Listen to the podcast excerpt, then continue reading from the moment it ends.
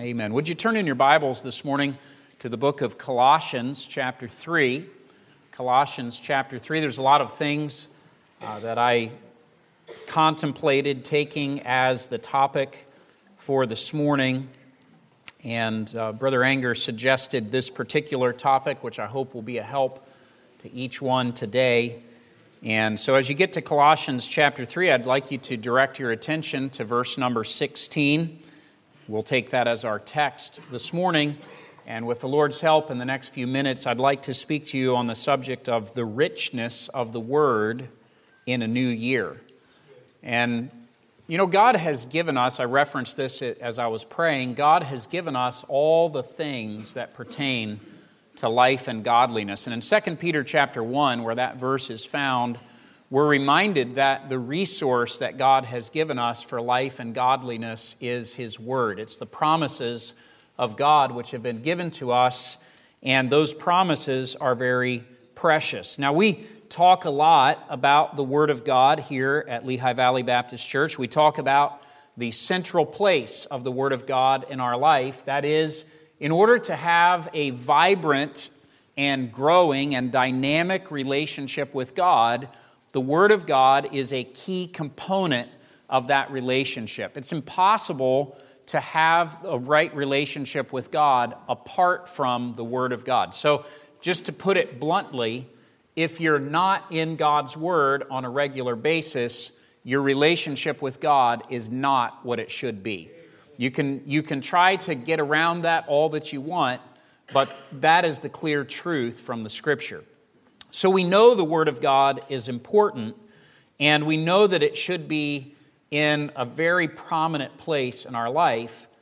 But the reality, time and time again, as I anecdotally, as I talk with individual Christians, as I analyze my own life, as I look at for instance, survey results that, that sample a broad spectrum of people who claim to be Christians, the reality is that many, maybe even most, professing Christians have less than a dynamic relationship with the Word of God. It is not something that is a daily part of their life. It is not something, if it is a daily part, it is not something that they are communing with God through His Word. And so we want to talk about this struggle a little bit this morning and hopefully share uh, a tool towards the end of the lesson this morning, which may be a help to you. It'll be, it's not going to be anything brand new. Some of you will have heard uh, that this, this tool before, so uh, but sometimes we need to reset and go back to the things that we've been told before. And so that'll be a lot of what we're going to talk about this morning is things that we've talked about before. And I, I was talking with my family about this the other day. I'm not sure what it is about when we turn the calendar to a new year. It tends to be a time when we evaluate things. It tends to be a time when we analyze our life and we set some, some goals looking forward. I'd like to improve in this area. So I want to lay before you the proposition this morning that the Word of God should, should figure in that for you today. And I hope that you'll consider the importance of God's Word and perhaps the importance of making some, setting some goals, making some, making some aspirations concerning the Word of God in this upcoming year. Now, you'll notice in Colossians 3, verse 16, the Bible says, Let the Word of Christ dwell in you richly in all wisdom teaching and admonishing one another in psalms and hymns and spiritual songs, singing with grace in your hearts to the Lord. And I think verse 17 goes along with that. And whatsoever ye do in word or deed, do all in the name of the Lord Jesus, giving thanks to God and the Father by him.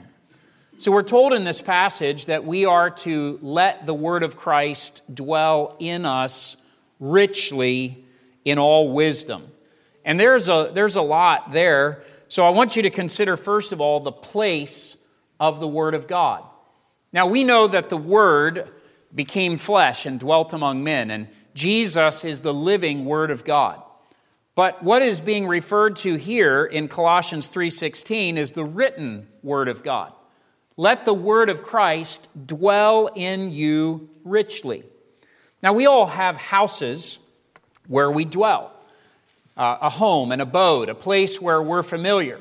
Uh, you probably, in your, ha- in your house, you probably have a favorite chair. Uh, you may have a place on the couch where you like to sit. I, does this happen in other families? We have, we have two couches in our, in our family room, in our living room, and one of those is the preferred couch, and two seats on that couch are the preferred couch for everyone. And so everybody vies for those seats. It's kind of like the front seat of the car um, when, when you're not driving, and whoever, all the kids want to sit in the front seat. Um, you probably have uh, some familiar routines in your home. You, you probably are familiar with the hallways, with the doors, with the layout of the furniture, uh, all of those things. Your house is a place where you're comfortable, it's a place where you are at home. And that's the idea of this phrase in Colossians 3:16 is that we ought to be at home with the word of God. The word of God ought to be comfortable for us. The word of God ought to be familiar to us. The word of God ought to be a place where we resort in times of of distress. It ought to be a place where we go when we're looking for counsel and clarity. It ought to be a place where we go when we need to, to know God's will. It's the place where we go when we're trying to understand who God is and what He is like. And He tells us in verse 16 that we should let the Word of Christ dwell in us richly. Now, if He's instructing us in this matter, and this is in the command format, that we are to allow or to let the Word of Christ dwell in us, does that not denote that it's possible for us as believers to not let the Word of God dwell in us richly in all wisdom, that there is a choice or a decision or a process or a procedure that we need to follow to allow the Word to dwell in us richly. The Word of God ought to have a place of prominence and preeminence. It ought to be, as one hymn says, familiar speech to us. The Word of God ought to fill our mouth, it ought to fill our conversation, and even more than that, it ought to fill our thoughts and our heart. But how do we get to the place where we have the Word of God dwelling in us richly? Well, just by way of reminder, some of the things that the Word of God is to us this morning as we consider the place of the Word you might want to put a marker in Colossians 3 because we're going to come back there after a little while. But I'd like to invite you to turn to 1 Peter chapter 1 with me. And we notice, first of all, that the Word of God is seed. 1 Peter chapter 1 and verse number 23. And particularly in this passage, in the context of this passage, it is the seed which brings forth new, the new birth new life. Uh, it is the seed that brings about the, pr- the process of us being born again.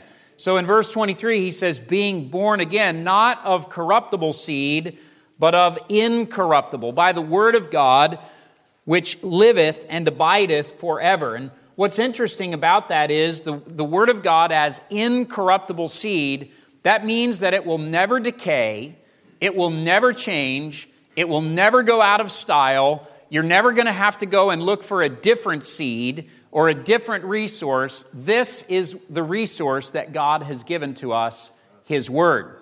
The Word of God is central in our conversion experience. I would go so far as to say that without the truth of the Word of God, it is impossible for a person to be saved. You must have the truth of the Word of God. Now, that doesn't necessarily mean that you had to read through the whole Bible or you had to hold a Bible in your hand, but you couldn't have possibly known the way of salvation without someone sharing with you the truth that comes from the Word of God. Right. So it's the Word of God that is the incorruptible seed. And because it's incorruptible, that means that once the Word of God does that work in us, that new birth work, God has determined that it is going to continue that new birth work in us. In other words, when a person gets saved, the, the preceding from that is going to be sanctification. And God is determined to do that work, and He primarily uses the Word of God in bringing about that life in us. So the Word of God is seed. But then I want you to turn to Ephesians chapter 5 and see this with me that second of all, the Word of God is water.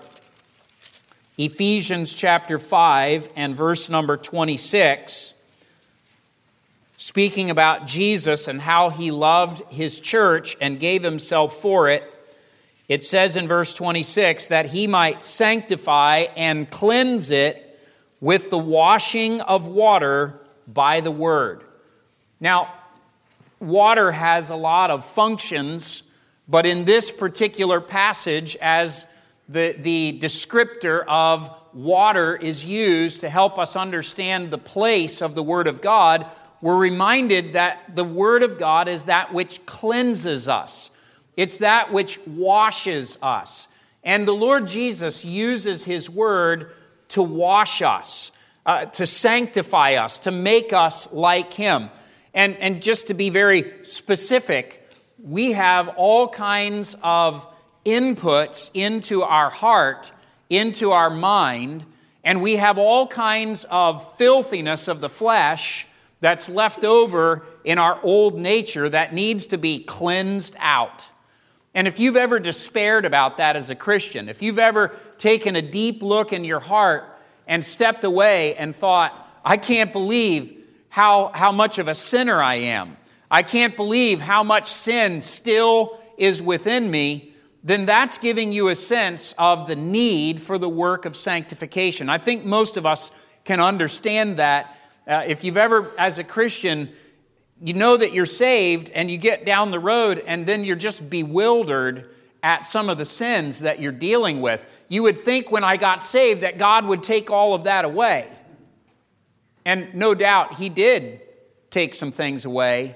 But primarily, what he did when you got saved is he gave you a new heart and he began the work of sanctification, the removal of that filthiness. And thankfully, he didn't peel it all back and show it to you all at once because you would have died of a heart attack if you realized how much wickedness there was in your heart. But steadily and surely, he shows us what we are and he calls us to obedience. He calls us to a place of purifying those things. And the way that he does that is through the Word of God. The Word of God is like the soap and water that, that cleanses us and shows us the areas where we need to change, where we need to become more like the Lord Jesus Christ. Now, one reaction to that can be that's uncomfortable. And this is maybe like a, a, a, an eight or nine or 10 year old boy who's allergic to baths and doesn't like to be told to take a bath because that, I, you know, for whatever reason. Maybe a better example is the dog that doesn't like to get a bath. I remember when I was a kid, we had this dog who hated the bathtub. And the ironic thing was, he loved water of all sorts except for a bathtub. And I remember times trying to get him in the bathtub, and it was impossible. One time we thought we're to we're gonna get him, we put him in his crate, and uh, it was one of those enclosed ones, and we brought it, we brought the whole crate up to the bathtub. And we were gonna, we put the bath, that in the bathtub, and we were gonna bring him out. And he wasn't coming out. And uh, I remember I, he had his feet like this, and, and we finally gave up. We, we learned that we didn't give him a bath inside. It just didn't work out. We got more of a bath than he did. Um, you know, as a Christian, we can act like that sometimes about the cleansing that the Word brings, and because of that, we start to avoid the Word of God because it's uncomfortable to us. We don't like how it makes us feel when we're convicted about sin. So the Word is seed, the Word is water. 1 Peter 2 and verse 2 is a familiar one. I'll read it to you. Why don't you turn to Hebrews 4:12? The scripture says in 1 Peter 2 and 2, as newborn babes desire the sincere milk of the word that ye may grow thereby. So the word is also milk. That is it's our spiritual food. And when we're when we're a babe in Christ, we need the the first things, the milk of the Word. As we get older and more mature in our walk with God, we need the meat of the Word of God. And the Word is also described as meat. That's the strong doctrine that we need to guard against the, the, the ravages of the world. So we need to, we need to be sustained by partaking of the Word of God. And if you want to compare that to the way that you partake of sustenance, of food in your life, I, I would reckon that it's fairly unusual for you to miss eating for an entire day. Most of us are going to eat at least once a day, and most of us are going to eat several times a day. And we do that because our body requires nutrition, requires the nutrients in order to be healthy and to grow. So, in the same way, we need to be partaking of the Word of God because it is our spiritual sustenance or our milk that we need to grow. Now, you're in Hebrews chapter 4 and verse number 12. A fourth thing that the Bible is for us is a sword. And I'm going to read Hebrews 4:12 in just a minute. You're also familiar with Ephesians 6:17 which says take the helmet of salvation and the sword of the spirit which is the word of God. So it's a sword with which we do battle in spiritual warfare and Hebrews 4:12 describes this spiritual warfare for the word of God verse uh, 4:12 for the, the word of God is quick and powerful and sharper than any two-edged sword piercing even to the dividing asunder of soul and spirit and of the joints and marrow and is a discerner of the thoughts and intent of the heart. Now I've never done this sort of dissection where I got down and tried to divide in a bone between the joint and the marrow. But I would suppose that what the scriptures are telling us is that's a very fine distinction. And certainly we know that he's telling us here that the, the scriptures are able to divide between the soul and the spirit. And if you want to think of it this way, you might think of the soul as the part of you that is influenced easily by the old man. It's your, your feelings and your thoughts and ultimately your will, what you choose to do. And your spirit is the part of you that relates to God. Now, have you ever asked a question of yourself? Is that from me or is that from God? That desire. Well, sometimes it can be hard to tell because we can be good at deceiving ourselves. But one thing that helps us to divide and to be able to discern is the Word of God. The Word of God is able to give clarity in confusion. So, for instance, if you were lost driving, let's say that you went to New York City today. I don't know why you would, but let's just say that you did. And let's say that you got off at the wrong exit and ended up in a neighborhood somewhere in the Bronx. And you don't have any idea because you've never been in the Bronx before, and you're trying to figure out how to get back to where you need to go. What are you going to do? Well, most of us are going to get our phone out, right? And, and you're saying, well, that would never happen because I've already got my GPS out and it's keeping me from going the, right, the wrong direction. All right, go with me on this. All right, go back in the old days before you had GPS. I remember one time when we were coming back from a, we, it was a teen missions trip on Long Island, and they took a wrong turn coming up to the Verrazano Bridge and we ended up in one of the sketchiest warehouse neighborhoods that I've ever seen in my life on the church bus with a bunch of teenagers. And they were trying to figure out, and this predated GPS and all that stuff. So they were trying to figure out where to go. And uh, let's just say we finally got home, obviously. What do you need at that point? Well, you need clarity, you need direction, you need somebody to say, turn left, not right. Go up there, two, two intersections, turn left, take the next right, and then you'll be in the place where you want to be. We need that kind of clarity. And this is what the Word of God does for us. Sometimes we're living in a state of confusion because we're dwelling in the misty never never lands of confusion of, well, I'm not sure what to do. So, one thing that I like to encourage people with is when you don't know what to do, do the thing that you know to do. There are things in the Bible that you know you ought to do. You always ought to do those things. When you're confused, do the things that you know you ought to do. And then in time, God will make that confusing thing clear. Sometimes there are things that may be confusing to us, decisions that we need to make, and the Bible doesn't clearly address what to do in that situation. So, what should we do? Well, we should do the things that we know to do. The sad thing is, a lot of people step back from the things they know they ought to do when they're in confusion, and it's like they're looking for some new answer. Yes, That's not going to help. So, the Bible is a sword for us in the sense that it allows us to engage in spiritual warfare, and spiritual warfare is such that we are challenging the, the lies of Satan. And we need to know the difference between what is right and what is wrong, what is a lie and what is truth. And the sword of the Spirit is the weapon that God has given to us to confront the lies of Satan that come into our life. Finally, turn to Psalm 119, verse 105. I can't spend all of my time this morning on this part of the, of the lesson.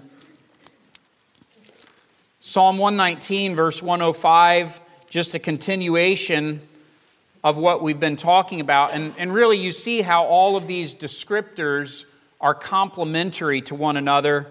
Psalm 119, verse 105 says, Thy word is a lamp unto my feet and a light unto my path. And what's interesting about that is a, a, a lamp and a light. If you think about the lamp, it shines on your feet. So if you had, let's say, a kerosene lantern or maybe a torch which maybe is what the psalmist had in mind here, a torch that is burning, it's only going to illuminate a certain area in front of you, maybe enough to see where your next couple of steps are going to be. It's not going to illuminate way, way down the path, but it's going to give you direction for the next step so that you can see where you need to go. This is like the Word of God. Sometimes we're trying to figure out from the Word of God the, the, the really big picture. And, and of course, there are some things that God gives to us which are big picture, but for the most part, what He gives to us is the next step. And the Word is a light. It's like driving in the fog. And I remember when I first started driving, and the first time that I drove in, in some really thick fog, how unsettling that was. Because even though I had the headlights on, and it was, it was dark outside. So even though I had the headlights on, I couldn't see very far. I could only see a little ways in front of me. You know what I'm talking about? And, and you're hoping that everything is, is going to just keep, but, but what are you going to do? And I remember thinking, what am I going to do? Am I just going to stop right here in the middle of the road? I, I think I just need to keep driving, obviously slow down. I need to keep driving, and I need to just take it as much as I can see in front of me. Yes, sir. and you know, eventually the fog lifted, and then I was able to see more clearly, and I proceeded on my way. And this is how it is in life. We come into confusing times. Sometimes all we can see is what is the next step? What is the thing that God wants me to do? So you will never, you will never find the right path by disobeying God by saying, I feel like going this way, so I'm going to go this way, that is going to take you the wrong direction.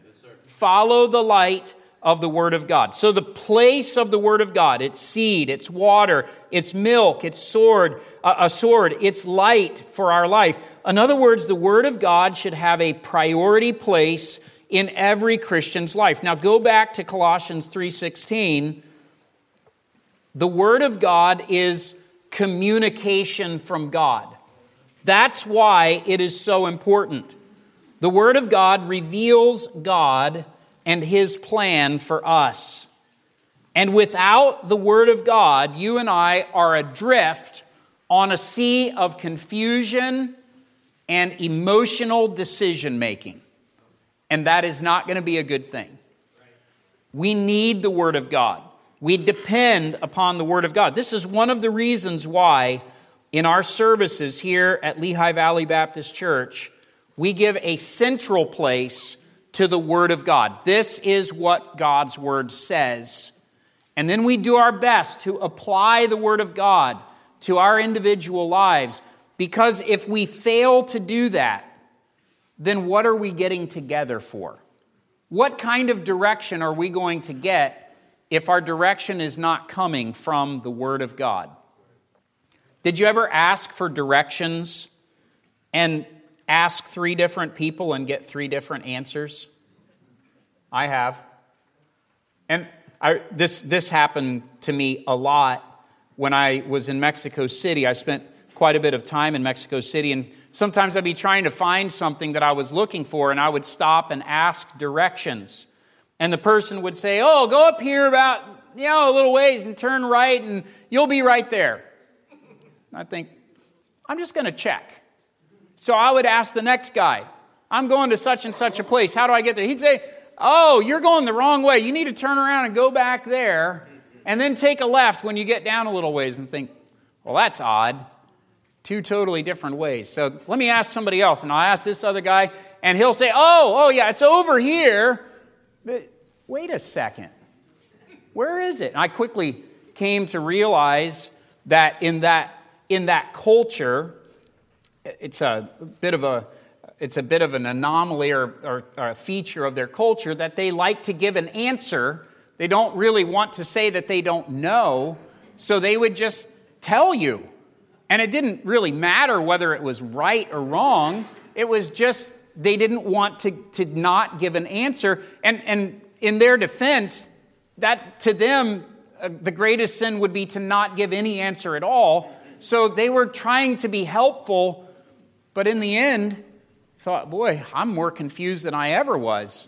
And I learned pretty quickly that there were some people that you could ask for directions, and other people it wasn't such a good idea. And it didn't take me long to find a map of Mexico City so that I could actually see for myself where I was and where I needed to go. And that was a much better way to get around. So, to use another analogy, the Word is like a map. It's like a map for our life. That means it needs to have a prominent place. All right, so he tells us, let the word of Christ dwell in you richly in all wisdom. And we're to uh, by the way, if you notice in the, in the following part of the verse, the Word of God is to feature largely in our fellowship with one another. We are to be teaching and admonishing one another in psalms and hymns and spiritual songs, singing with grace in your hearts to the Lord. And it's interesting how he even ties it together with our songs that we sing. Um, if I could just, this has, this is like a, a corollary or a tangent that I don't want to, I don't want to chase this bunny all the way down and try to try to hunt it down. But I want to say that music is so important in shaping your feelings and your thoughts and your ideas about what you should be doing. And if you are exposing yourself to worldly music, you are being pulled in a wrong direction. So, one of the things that we look for in music is that it should be saturated with Scripture. It should be consistent with scriptural truth because that music is going to here's what here's what the truth is about music. It speaks directly to your heart. It, ba- it bypasses the critical thinking process and it speaks directly to your heart. Music is very very powerful. And so you need to make sure that you're choosing the right kind of music that we're sharing the right kind of music with one another and that that music is consistent with the revelation of god. All right back to our subject the place of the word. Now, notice with me, second of all, some problems that are related to the word. So, if the word is this important, why is it that we struggle so much? In fact, you probably have asked yourself this question as a Christian why is it so hard for me to read the Bible sometimes? Why is it that it's easier for me to look at Facebook? It's a lot simpler for me to listen to my favorite podcast or to go over to YouTube. Why is it so simple to pick up a book and read it, but to read the Bible is so challenging, is so difficult? What are some problems relating to the Word? Several that I will point out to you. First of all, is the problem of negligence. Negligence. The truth is, and I, I alluded to this in the introduction, it is very easy for us as believers to begin neglecting the Word of God. To, and it usually happens slowly, it usually happens incrementally, a day here or a day there, a couple days at a time. Next thing we know, we've not picked up the Word of God other than to come to church.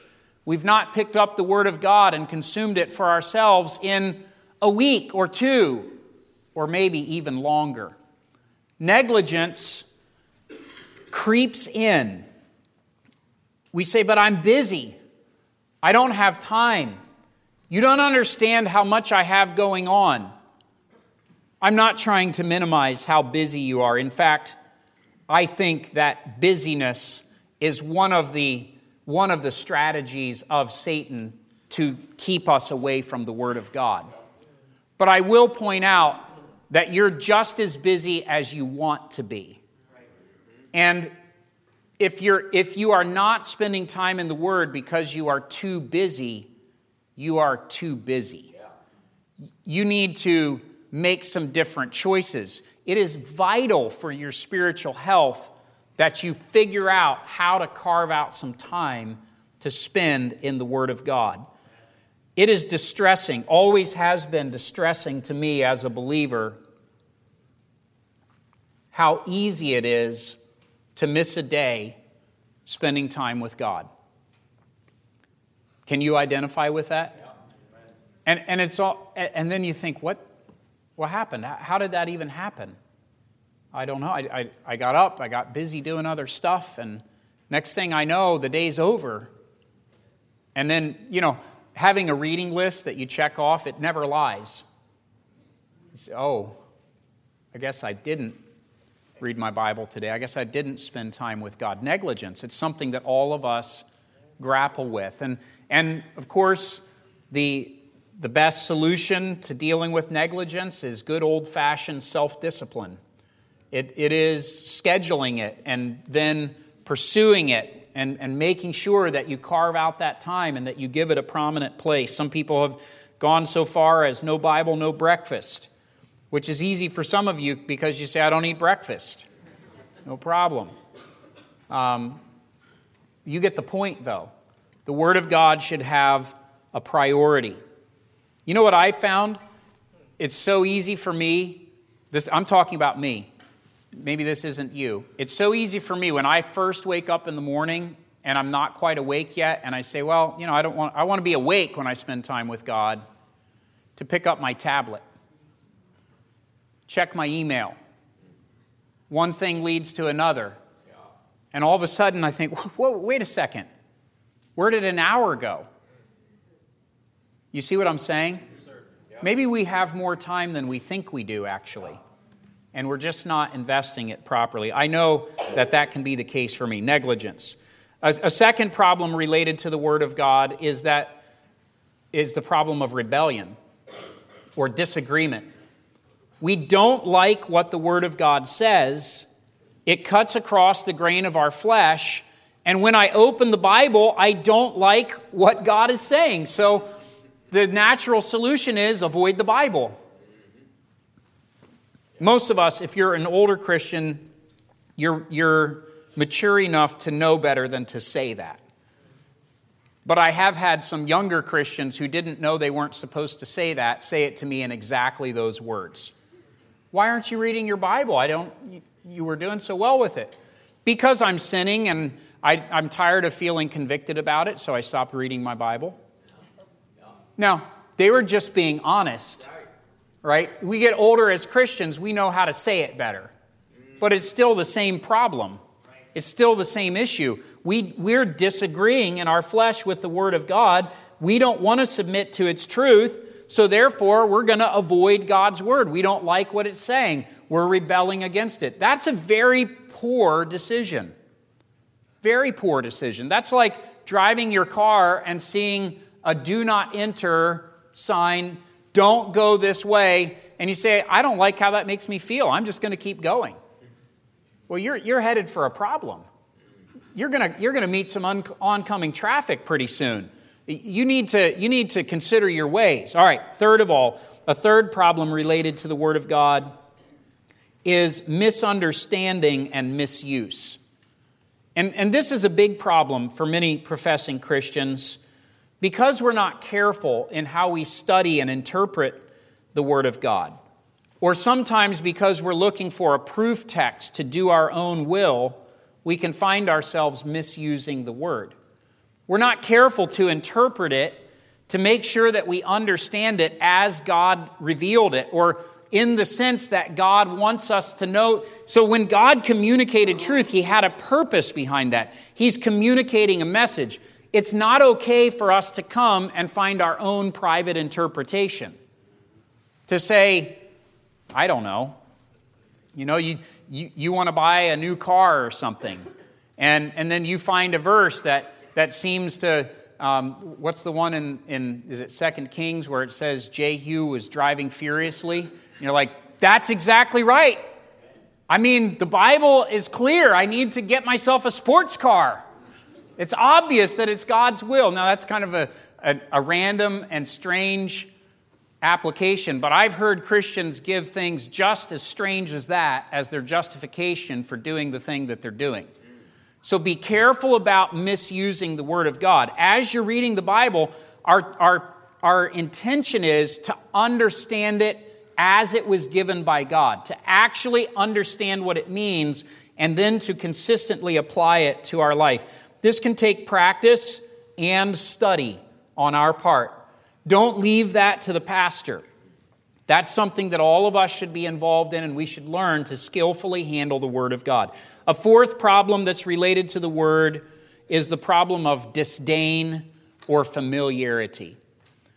And sadly, we can get to the place in our Christian life, and this is one reason we don't let the Word dwell in us richly, because we feel, I've already tried that and it didn't work.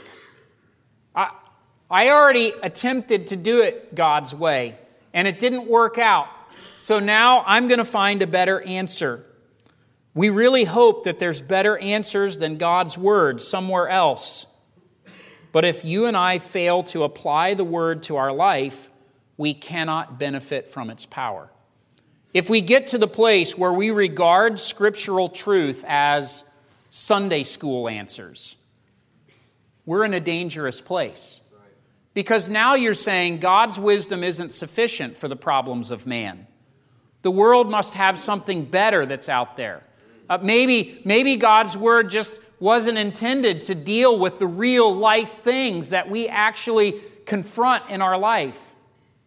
Or maybe You've just given up on God's way of doing things because it's uncomfortable and it's hard, and you've decided to look for wisdom somewhere else. And you will find eventually that that which you are hoping will be wisdom is not wisdom at all. So we have to be careful about disdaining the scriptures, and also we have to be careful about our familiarity with the scriptures. If you've read through the Bible a number of times, and many verses are familiar to you, then this phenomenon will be quite familiar to you. You pick up your Bible to have your devotions, and you read a passage of Scripture, and there's a number of verses which you've studied before, and you just skim over them. I know what those mean. I, I already know how those apply, and you just move on to something else. Well, sometimes it helps to take a fresh look at the scriptures, to regard it as, if you can do it, the first time you're viewing that verse. You may have studied it before. So, this is a peculiarity, at least to those who spend a lot of time in the Word, that can, can be a struggle. You have to struggle against it. So I find myself struggling against this all the time. I have no idea at this point how many times I've read through the Bible from cover to cover. I have no idea how many passages I've studied deeply to prepare messages in order to share with the congregation. So it can be a tendency for me to open my Bible and to quickly dismiss a passage of Scripture because I've already studied it and to just skim through it and get done with my devotions and walk away and think, I don't even remember what I read. I don't even remember if God said anything to me. So we have to fight against that tendency to become overly familiar. In contrast to that, every single time that I have ever taken a familiar verse and really concentrated on digging into that verse, I have come away with a sense of the freshness of God's Word. I, don't mean that I found some new interpretation or anything like that but I always come away with the sense God's word is alive. God's word applies to my life right now, just like it did last time I studied this passage of Scripture. It's just as powerful, and oftentimes its applications will be unique today from what they were last time I studied that because I have changed, because my situation has changed. The Word hasn't changed, but I have changed and there's things that may apply differently in that passage now. So, the place of the word, it needs to dwell in us richly. The problems related to the word, you've heard those. You could probably come up with a couple more to add. But let me leave you in the last few minutes here with a plan for the word. Now, again, nothing groundbreaking here, nothing brand new. I'm not going to come to you with something that you've never heard before. But I'm going to re up something that I've said many, many times from this pulpit. It's a new year, it's a fresh start. If you find yourself weighed down by your failure in spending time in the Word of God, first of all, you're not alone. Second of all, it's a new day. It's a new opportunity. There's, there, the Word of God is still there. So let, let's work together and let's say, as a church family, this is important. Each of us needs to be spending time with God every day in, in the Word. Amen. Not just in the Word, but in the Word. That's what we're focusing on today. So, a couple of things daily intake of the Word of God. Seek to bring the Word of God into your heart, into your thoughts every day. You can do this by reading the Word of God. You can do this by listening to the Word of God. So it, it's becoming more and more common as I deal with newer Christians or people who are new to the things of the Lord that people will express to me, I struggle with reading. And I find the language particularly of the authorized version, is difficult and I have a hard time understanding it. I have a hard time engaging my attention. Do you have any advice?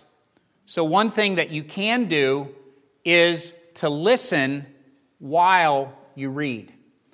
If you find an audio Bible where someone is reading the Bible for you, and you can find those pretty easily online for free, and then at the same time, you're looking at the print and you're reading it, first of all, it helps you with your pronunciation. Second of all, it helps to engage your attention and stay engaged with the text.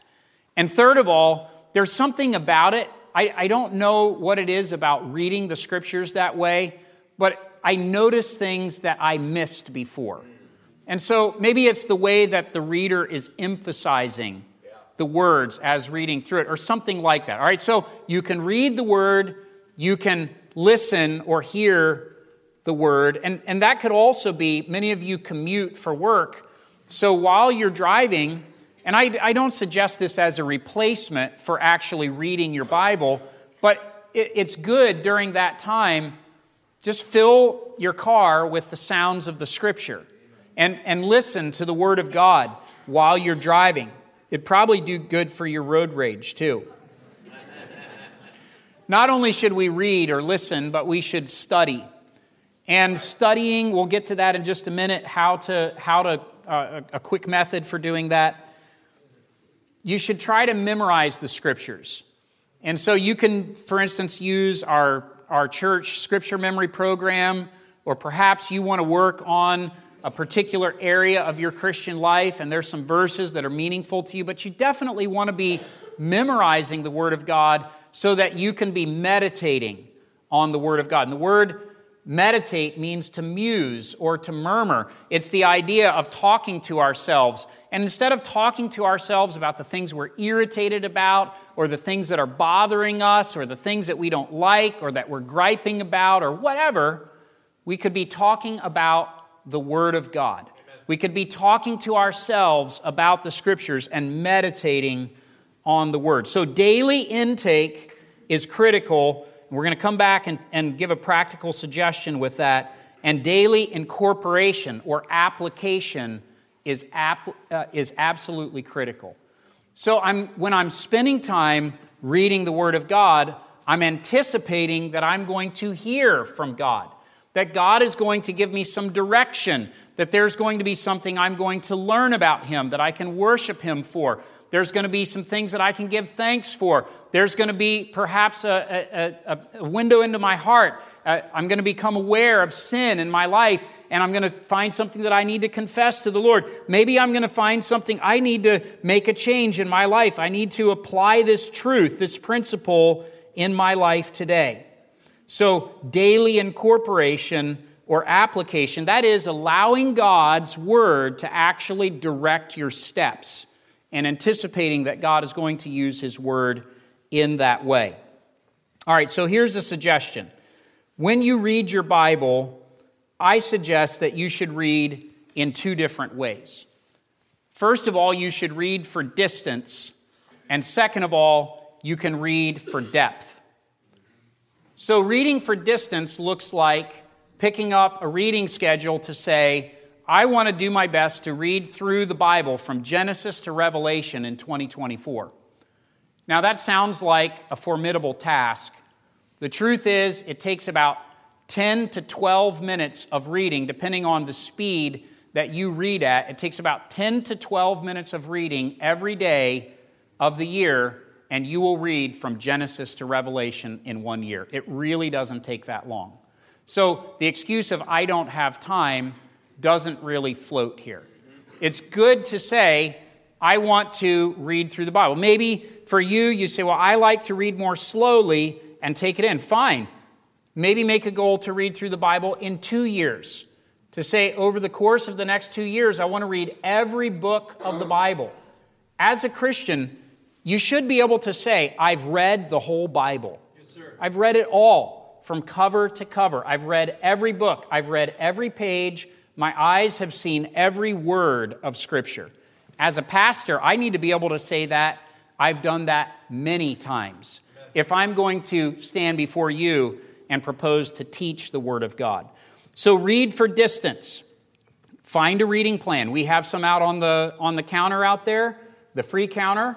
You can find one of those. You can look for, uh, there's different, different reading plans that are available online, different approaches to reading through the Bible, and read for distance. The second thing you want to do is read and meditate for depth. And this is the idea of studying. So when you read that passage, that section for that day, be on the alert, be looking for something that grabs your attention, something that you notice in the text, a verse or maybe a paragraph, and you say, Boy, I want to I wanna dig into that a little bit more. So it doesn't take long to read through, but now I want to come back and I want to consider that verse or that paragraph. I want to consider what it's saying.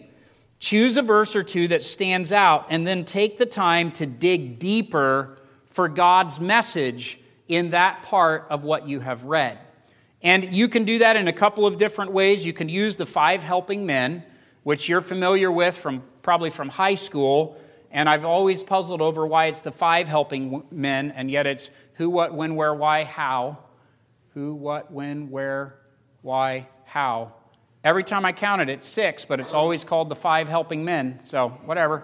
All right? It's the five helping men, but ask six questions. You're not laughing. All right. use, use this. You say, but that's so simplistic.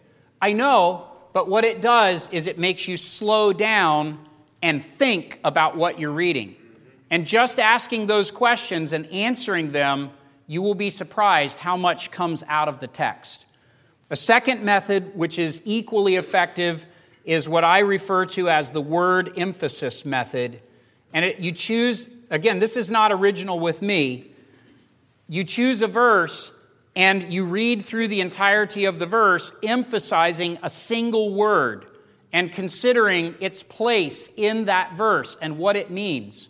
This looks like, if we're considering our text, let the word of Christ dwell in you richly in all wisdom. Let. What does the word let mean? Let the word of Christ dwell in you richly in all wisdom. There's only one word of Christ, there's not a bunch of them out there. Let the word of Christ. Do you see how this works? And, again, it's not, it's not some kind of a groundbreaking method, but what it does is it slows you down to think carefully about the words in the text. And thinking carefully about the words in the text uncovers the truth that's in the text, and the truth that's in the text is what affects our life. So read for distance and read for depth. And then, as we find in our passage here, it's so helpful then when we fellowship with one another for our conversation to be circling around the things that we're learning in our time with God in His Word, teaching and admonishing one another with the things that we've, that we've learned from the Word of Christ. This is actually what fellowship is. And this heightens our understanding of the Word of God. Have you ever experienced this as you're talking with someone about some truth that you've learned from the Word of God and you're exchanging with them?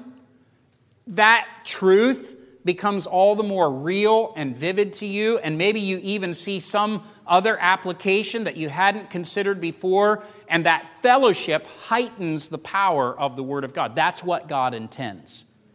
All right, so our text says, let the word of Christ dwell in you richly in all wisdom. And my challenge to you today, it's a very practical challenge.